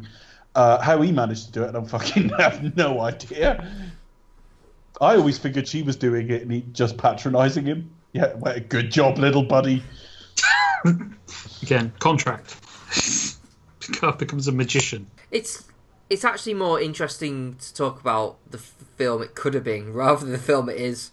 I yeah, I mean, I, I had problems with the scripts both of the last two weeks, but like I say, this this is a little bit preachier. The humour's really bad. There there isn't a lot of it, but it, it's really bad. Uh, the story's really small scale, and it's almost like they're making something that they think is good for us rather than entertaining. Yeah, you know the, the slight environmental message of sort of um, winding back technology, the importance of people over technology, um, the yeah the importance of it's not about the, the vast number, it's about quality of life, and all of these things. I feel preached at again. It, it feels like the worst of Star Trek that way. It isn't remotely the worst of Star Trek. I've seen far worse episodes and, and stuff than this represents. Do you, Well- do you think that? Do you think that's a Rick Berman thing? I think it's a Michael Piller thing. From everything Michael Piller had to say about the, the process, and it- listening to the commentary with Frakes to, referring to certain lines and saying that's Michael Piller preaching. Um, I, I, it's difficult to say without being on the sort of inside of the process, to be honest. But Yeah, because it's, it's it's interesting the way people look at Star Trek now, specifically when um, when the first reboot came out about what Star Trek is and what Star Trek means and and um, what is the essence of Star Trek and how you get people that um whether if it's Roddenberry or Berman and kind of mix those messages together. Yeah, and kind of how much of that is kind of what where is the message from that? What is it is it a Roddenberry? Is it a Berman? Or I don't know exactly how much Piller how much effect or how much um Well, he put in a a pure Fountain of Youth story and got it turfed. So there's no doubt Berman was involved, Stewart was involved, you know, Brent Spiner. There, it wasn't just him by any means. I, I find this film a little bit of an odd beast because it's very safety first and very brave at the same time. In that it's small scale, preachy, a really odd thing to put on the big screen. But when you look at the previous film and how well it did by Star Trek standards, to do an Yeah. about, like I said at the very outset, to do an about face and do this is strangely. it's, it's it's interesting as well that he was one of the, the producers of Voyager Who was Berman? uh, Piller Um, was he? Okay. yeah one of, one of one of the creators um so uh and you think about how what kind of effect Voyager had and that kind of the kind of feel Voyager had as well um compared to TNG and Deep Space Nine um, Well, I mean, he, yeah. I mean, it got it got less courageous in what it was trying to do over time. Hmm. You know, I, I I may be a next gen guy, but Deep Space Nine was the sort of apex of trying to do something different and brave. yeah and the two series that followed it had nice concepts but settled into a nice, easy, safe rhythm.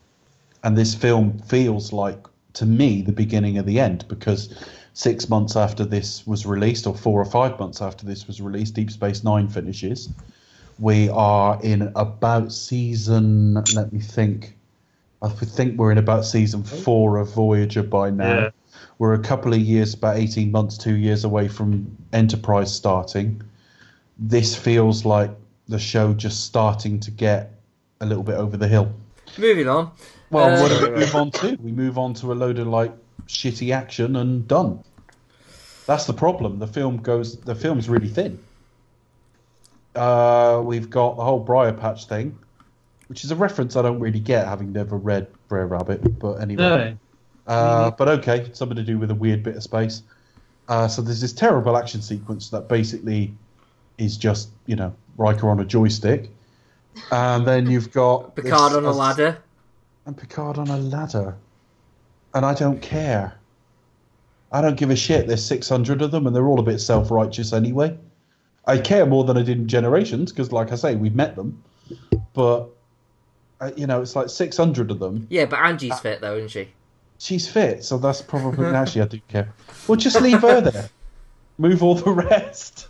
No wonder Doc Ock needed eight arms to keep her happy. Uh, um, you wouldn't want to be the man who followed Doc Ock, would you? You just, you know, I've only got two arms. So sorry. Yeah, it's just. I mean, the the point is uh, the way they go about it is terrible because they're going to use some sort of scoop to take away the sort of rings of the planet. Um, they are going to remove them forcibly, well, without them even knowing to start with. But the basic argument that there is a planet there that could benefit billions and there's 600 people on it, I think, well, actually, there's a point there. I just don't understand why they've got to be moved. It's a planet. There's 600 people. You know, you could And put them in a you could put them in a fucking apartment block somewhere. And also- not many of them. Yeah, because he mentions as well about um, do, about take, taking it out of the rings as well, doesn't he? And said, "Oh, they've tried and tried." So, but they haven't put Geordi LaForge on it, have they? The the world, the, the galaxy's greatest engineer. Yeah, I was going to say perhaps he can sort of get you know cop off with Leah Brahms again, and they'll figure it out together. I don't know. Um, so I don't. i- i- The stakes are high because it's 600 people's lives, but it's 600 people we were introduced at the start of this film. We only really meet a couple of them, and the whole basis for us caring is Picard wants basically fancies one of them, and Data is having some sick making play with one of the kids. Doesn't Data always do that? No, well, he, he left his emotion chip at home this time. So No, he but- basically ripped his own head open and ripped this thing out. So now he wants to learn how to play. Yeah, Like a a bit. real boy. Yeah, he and, wants and- become and at the boy, end, he doesn't said, and at the end of it, the kid says to him, "A little bit of play every day." Yeah, that's how children talk. Fucking homilies and m- morals. I just think like Picard could have come on her tits in Act One, and we could have all just gone home. Also, on like not apart from you know uh, stretchy face himself, isn't like Yeah. the uh, the rest of the villains just kind of unthreatening and un- Well, They they're just there. They No, just they they, just look like a load of extras from a Doctor Who episode, like just like just, Yeah. oh like well, you'll do like there's there's one that looks like kind of like they're made out of wood. Um, there's only, there's only two pe- two of them actually looks like stretchy. They've got the whole thing with the face with all stretch. So I, I don't really get like it's not like. Are, are they kind of mercenary? They're not really don't look very sort of threatening at all or intimidating. They just feel like almost like extras from a from another friendly vessel. It's just like I, I don't know. They're not very. Well, Salieri's the only one we're really we really bother with until Picard needs to sort of turn one near the end. Yeah. And This uh, is and, all pretty lame. and, and even then they just sort of beam him onto a hol- on, on, onto a holodeck. Yeah, it's like what, what's the whole fight about? If you could just beam them, it's just like beam them and fuck off. That's it. Uh, the only thing I did like is they went to ask why like Worf was there and got distracted, so we never do find out. I quite like that. I do like the well. There's no good reason to be here, so why pretend? It doesn't really go anywhere that section, does it? I don't think. Um, does any of this film go anywhere? At the end, the 600 people get the whole planet to themselves, the selfish bastard. and, uh, and and Picard's got a booty call for whenever he bothers taking holiday. 318 days. How much leave are you allowed to carry over? Can you imagine that? And, and presumably That's that's, quite a work- He, he- he's never Zoom- taken a day off. presumably that's working days as well. I wish I had that much think- that's, leave. that's over a year. What? Well, Sorry? considering they're away for stretches at a time, aren't they? Kind of like I don't know, five-year missions and things like that. I don't know. So Yeah, is that pro rata? yeah, how, how's that calculated? How How's the um, Starfleet HR arrived at that figure? What you mean? He can go part time and take two years off? I mean, I'm not being funny, uh, uh, but but Picard's age, isn't that basically retirement? Like, Yeah, is he going to retire soon? Yeah, he just says I've got 318 days and I'm taking them. You And it's like, Take them all to CCU. fucking hell, you've just basically advertised that A, you're inviting yourself, and B, you're going to stay there for virtually the year. It's just like, I, make yourself I, at I, home. I, I want a follow up where we see Picard actually come back and find out that she's actually got a boyfriend now. Yeah. yeah, it's like, stay single, because I'll pop back at some point. I've always liked older women. what a cringe making line that was. Uh, uh, yeah.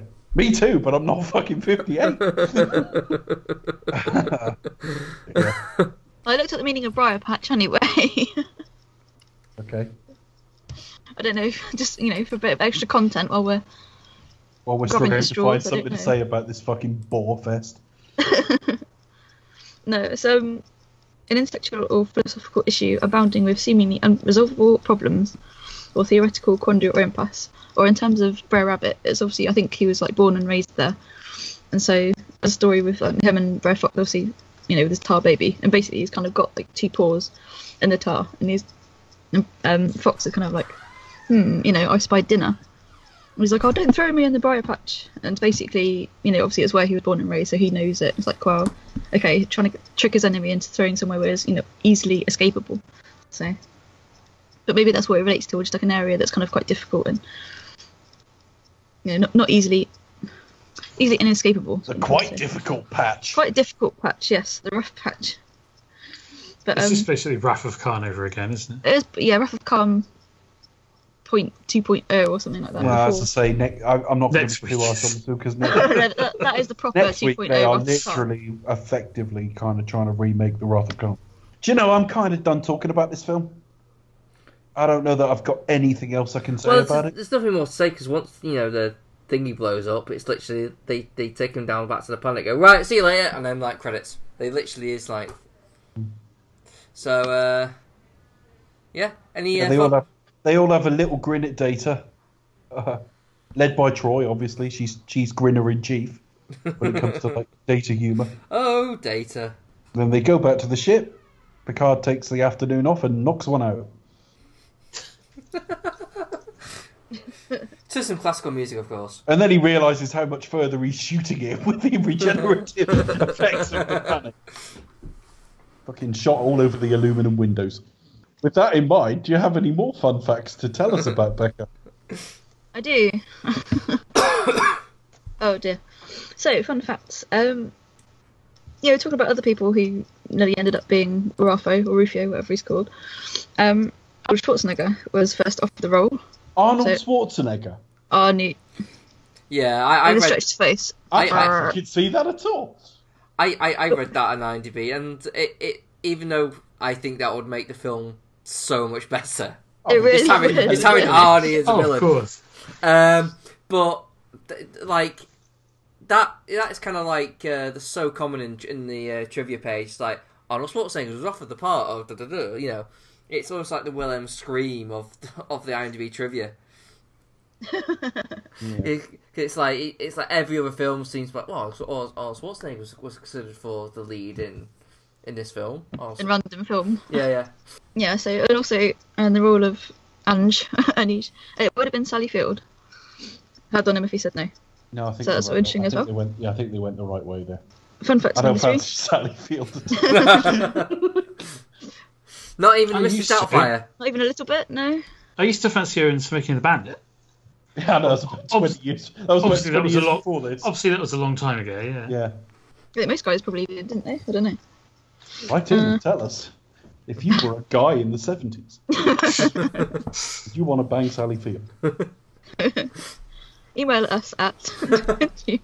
anyway, uh, Patrick Just so we can his- spot them easier, uh, do title your emails, I wanted to bang Sally expect us to talk at gmail.com. yeah. So yeah, apparently, um, yeah, Patrick Stewart also wanted Brian Blessed to play. He wanted to bang Melody. Brian Blessed. Brian Blessed. The trouble is, if you're banging Brian Blessed, it's probably quite difficult to keep it quiet. No, that's it. You'd have to I imagine he makes. shout all his lines. Bloody marvellous. Dowager out. but no, I didn't know this. Apparently, um, Hookla. Die. yeah, like that. but no, he's like a trained cosmonaut and everything. He's done over eight, eight hundred hours of astronaut training in Russia. Um, What Brian and- Blessed does. Yeah. Yeah, I, I didn't know this. I, I think that's incredible. And apparently, there's a thing about obviously is he And, eighty? and he's this climbed year, I think, Everest like and that. Christ. Yeah, I was going to say, when does he ever get time to like, sort of I shout don't on know, adverts? between climbing Everest and you know doing lots of other expeditions. Um, yeah, he's like a trained cosmonaut. Um, and I, I don't know if he has done it yet, but he was saying that when he turns eighty, he's going to go. He's like on the you know number one civilian to travel to the International Space Station. I don't know if he's done it yet. Um, but no, I think that's quite a fun fact. I think that's very interesting. Good old Brian, we like him. Um, obviously, we, we spoke earlier about the effects on this film. Obviously, they weren't done by ILM because they were too busy working on Deep Impact and Phantom Menace. Yes.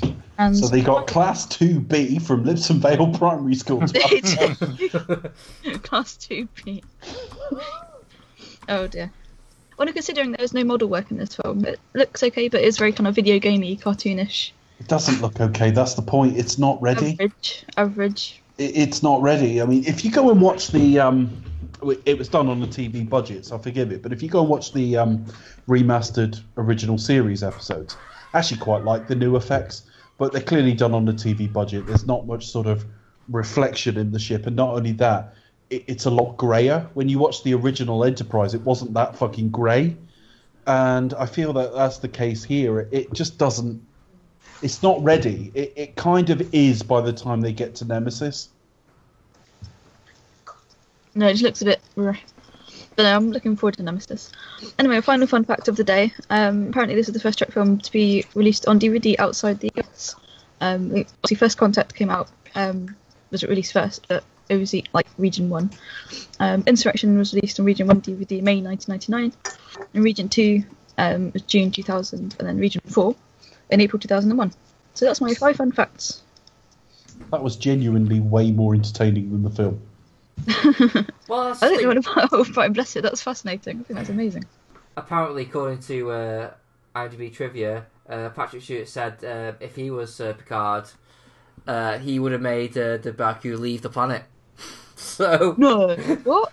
Really? yeah, Oh my god. that, that's what it says. That's what it says in IMDb anyway. Oh god. Why that do all our reminds me of that have Alan to get Partridge episode where he, where, he, where he asks the question on his radio show, what happens after death? And, so, and he reads out one where someone like writes in to say, you know, he's, he's got four children and he's married and he believes nothing. And I'm thinking, you know, that is a completely unromantic answer to give in an interview. It just is. It's just like, what would you do? Fuck 'em.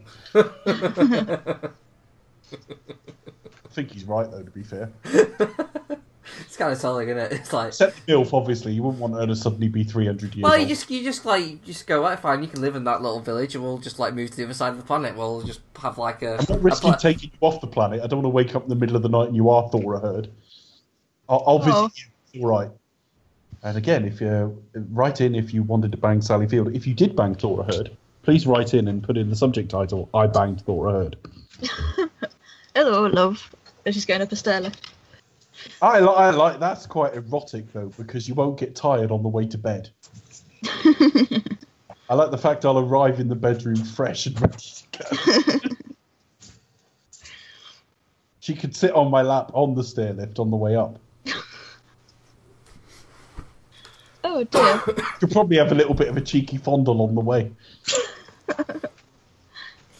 and also, you know, that pillow talk afterwards where I can find out what Compo was like. Apparently, Wilfred Brimley and Gene Hackman were both asked to play Vi- Vice Admiral Do- uh, Dougherty. Wilfred Brimley. Wilfred Brimley, yes. he of the diabetes advert. Well, yeah. Yeah. the one who says we can get them down there and cure their diabetes.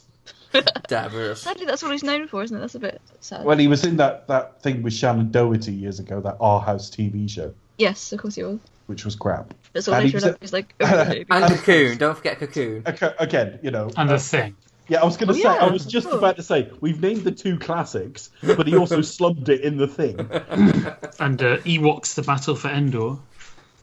I've never seen that. I must watch. And no, we're not. No, no, no, you don't. You don't. It. No, They no, are not- awful. After after listening to now playing, I was like, thank you. You s- didn't you've seen it for me. Thank you very I much. didn't even bother listening to those episodes. What's the fucking point? You got somebody. It's the same you know F. Murray Abraham. It's like you got the skill and like the you know the sheer stature of him, and it's like you don't spend enough screen time. It's like having I don't know. It's like watching. Oh, yeah, But like there's something like nothing, Gene you, Hackman. but there's like, nothing the you point? can do with this. I mean, you can it just you can give him more really screen time, me. but all, all you're going to have is more of something we don't care about. Well, to be honest, it's not as if Gene Hackman's really acting these days. Well, he's not acting at all. He's retired. Exactly. Yeah. He's writing books actually, Yeah. and I think he's writing. I think he might actually be writing crime books or something like that. Oh really? Basically, he went. He was interviewed as to why he doesn't act anymore, and he said that he, he went to the doctor um, for a physical and got a very bad sort of prognosis about his heart. So he Oh was dear. told, So he's told to retire for health Yeah, reasons. that was about 12 years ago or so. I mean, he's still alive. As I don't want to speak too soon in 2016, but as we 2016 record this, Gene Hackman is still alive. Um, uh, so it wasn't that his life was in immediate danger, but it was a little bit like you might want to think about scaling back, and he quit acting. But in the last few years, I I saw a lot of stories about him being extremely tough to work with. Whether that was him losing interest or not, I don't know. But a Well, lot I- of people reported having having a tough time with I, him. on I. I imagine Gene Hackman being quite intimidating on set, like as, Yeah. as, as, as a presence. You know, I mean, I don't know what, what, what he's like personally, but like, I mean, Christ, can you can you imagine Gene Hackman and Brian Blessed? now there, now there, now there's a buddy cop film I want to see. Yeah, that's what movie you want to see. Yeah, Yeah. that'd be amazing. Films that were never made. Number one. you wouldn't need the loud halo, would you? No, you wouldn't. to see here, please. you have to shout everything. Like, stop all of it. Let's try and write to them and see what happens. Dear Mr. Blessed. Just, just, just, just the idea of like Brian Blessed acting Dear. Mr. Hackman. Just a suggestion we had. Would you pass the salt? Sorry. Uh, oh, okay. Well, oh, we got to do some final thoughts on this masterpiece. I think I think it's great. I think I think it's better than the Wrath of Khan. Becca, you're always so shocked. Doesn't matter what it is, you know. Shall we take a breath? I was going to say, uh, I think it's Really? better. Yeah, I, I, I, I think it's better than the Wrath of Khan if it, it was Search Spock. Do you know? Two out of five. This, fi- I've, I've got dumber watching this film because I struggled to follow that. It wasn't that difficult. I'm just going. What's it? I don't know. Um, this film's really, really fucking boring, and I, I, I just prefer to feel something more about a film than this. I'd rather love it or hate it and tear it apart. For the most part, with this, I was really, really bored. So you're going to say you're going to enjoy Into Darkness more than this? I don't think it's going to rank below Into Darkness. I don't think it's. Uh, I, I don't think there's fundamentally that much wrong or right with it. It's just there. I don't understand why. You know, at some point, sixty million dollars nearly got spent on this. You know, that, that's that's money being transferred to like from bank accounts to bank account, all in service of this. It's like, why?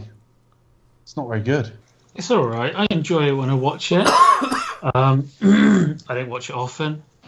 Um, yeah, this, it's not really kind of because it's it's so kind of small in stature and ambition and everything. Um, that there's nothing to get angry about. There's nothing to get excited about either. Um, so I mean, it, yeah, it's it's it should be called Star Trek contract fulfillment. Um, I think it's kind of interesting. What's interesting about the film is is potentially the uh, the role Patrick Stewart had in it, and whether or not that was a good thing or a bad thing, in terms of his script vetting and his producing and all that kind of thing, and an, an idea of, of the clout that the uh, so certain cast members got um, as the films went on and on. But you can see that kind of this is kind of draining the life out of Star Trek, really. And it's all at this point as well. Deep Space Nine is finishing, so you've got this, and you've got Voyager, and kind of with Enterprise, it's kind of all just, just kind of draining the life out of it, really. It just go away for a while. I love Star Trek, but And at then- this point, it's been on air in one form or another for wow. At this point, it's coming up on about twelve years, and it's starting to show it. Yeah. And it's like, well, just Have a break. it die break. for it. Yeah. Um, Still, they go away for four years and have a think about it. So when they come back, it's fresh and tremendous. Or well written. Uh, right, it's a John Logan script next time. It's got Tom Hardy too. Yep. Ron Perlman. Yeah. All the good people. Stuart Baird. Yeah, and the be- one of the best editors in Hollywood, not editing. Abs- yeah. That's. Casino Royale. Yeah. Should be It- good it- one, yeah. folks. Basically, they've gone. You know, Jerry Goldsmith can direct, and you know, fucking Martin Scorsese can write the score. There's some really talented people there that are doing the wrong fucking job. Not in the wrong order, not in the right order. Yeah, Stuart Baird is not a director, and he proves it uh, in spades next time. Did he do? Did he do U.S. Marshals as well? He Was did that him? as Marshals as well, Yeah. which is sort of serviceable enough. Is that the Fugitive sequel? Yeah. it's kind of That's Yeah. in there for ages. Isn't it? it's okay. What what the fugitive? Or, No, the, the US Marshal sort of thing. Because I, was- I'm a bit obsessive with the Fugitive. number- I was generally obsessed with Harrison Ford. people- Generally, I was going to say the people who must have said, "Yeah, but he's not in U.S. Marshals." no. But it wasn't the Fugitive though. Uh, I love watching Ewoks battle for Endor because I love Mark Hamill. he's not in it, but it's the same universe. Better that than Attack of the Clones. Oh Jesus! Oh, one day I will monster that. it's coming soon. I can feel it. Oh, I'm going to monster Do, that film. do, do, we, do we all agree that Attack of the Clones is actually worse than Phantom Menace? I Yeah. do. Absolutely. Yeah, sure. It comfortably, it's not even fucking close. Yeah. Attack of the Clones is utterly, utterly abysmal and without merit. Do you know something we haven't done during this podcast? No. We haven't talked about not- Eddie Murphy. There's been quite a lot of podcasts we haven't. I don't remember mentioning during you and the Twins, for example. no, do you? Like, if this is, if this is a bad And film, then you know, we tend Japan. to By the way, Eddie Murphy. we tend to kind of discuss his career, and it's like, oh, we haven't done that so far. Yeah. Where, Anyway. where was Eddie Murphy's career at this time? Was Yeah, there's no, there's no relevance here. Uh, the, he he was months away from Bowfinger. Yeah, this would have been Nutty Professor, um, wouldn't it? This would have been just after Nutty Nutty Professor. Professor 2 was Yeah. 2000, I think, so this would Yeah. have been. the Yeah, year like and a half. 99, 2000 or something. Yeah, the year, yeah, the year after Nutty Professor. Um, so maybe Doctor Doolittle, Oh, maybe. how how has has, has anyone star ever so quickly Fallen pissed away so all their goodwill? I, th- it's funny. I think the Nutty Professor was that point where because I do, I do like the first Nutty Professor film. I, I, I think it's, it's probably his last good comedy. Maybe Bowfinger. I've not watched it in a while, but that I think, but it starts to go downhill from there. I Um, really liking Bowfinger. yeah, It's got Steve Martin as well. Have been in a lot of shit, and then he was in Bowfinger. And they followed it up with. um Not much. Yeah, they haven't much done since. Haunted? House. I mean, yeah, you just you just stopped caring. I think you just stopped like being funny. Okay, well, I'm done to be honest with you. You can find me Yeah. at the Pasty Kid 1976 on Twitter for more top fucking entertaining banter. Uh, you can find me at uh, Cinetrox on Twitter, and uh, you can find the the podcast as well the other podcast that I host on my website, uh, cinetrox.co.uk. Uh, you can find me at Films on Wax um, on Twitter, and you can go to our website, which is filmsonwax dot um, thedigitalfix.com. You can follow us on Twitter at Expect Us to Talk. You can like our Facebook page, facebook.com slash Expect Us to Talk. And we're also on YouTube. I think it's the same youtube.com slash Expect Us to Talk. Becca, what's what are we doing next time? Do you expect us to talk? We'll return with Star Trek Nemesis.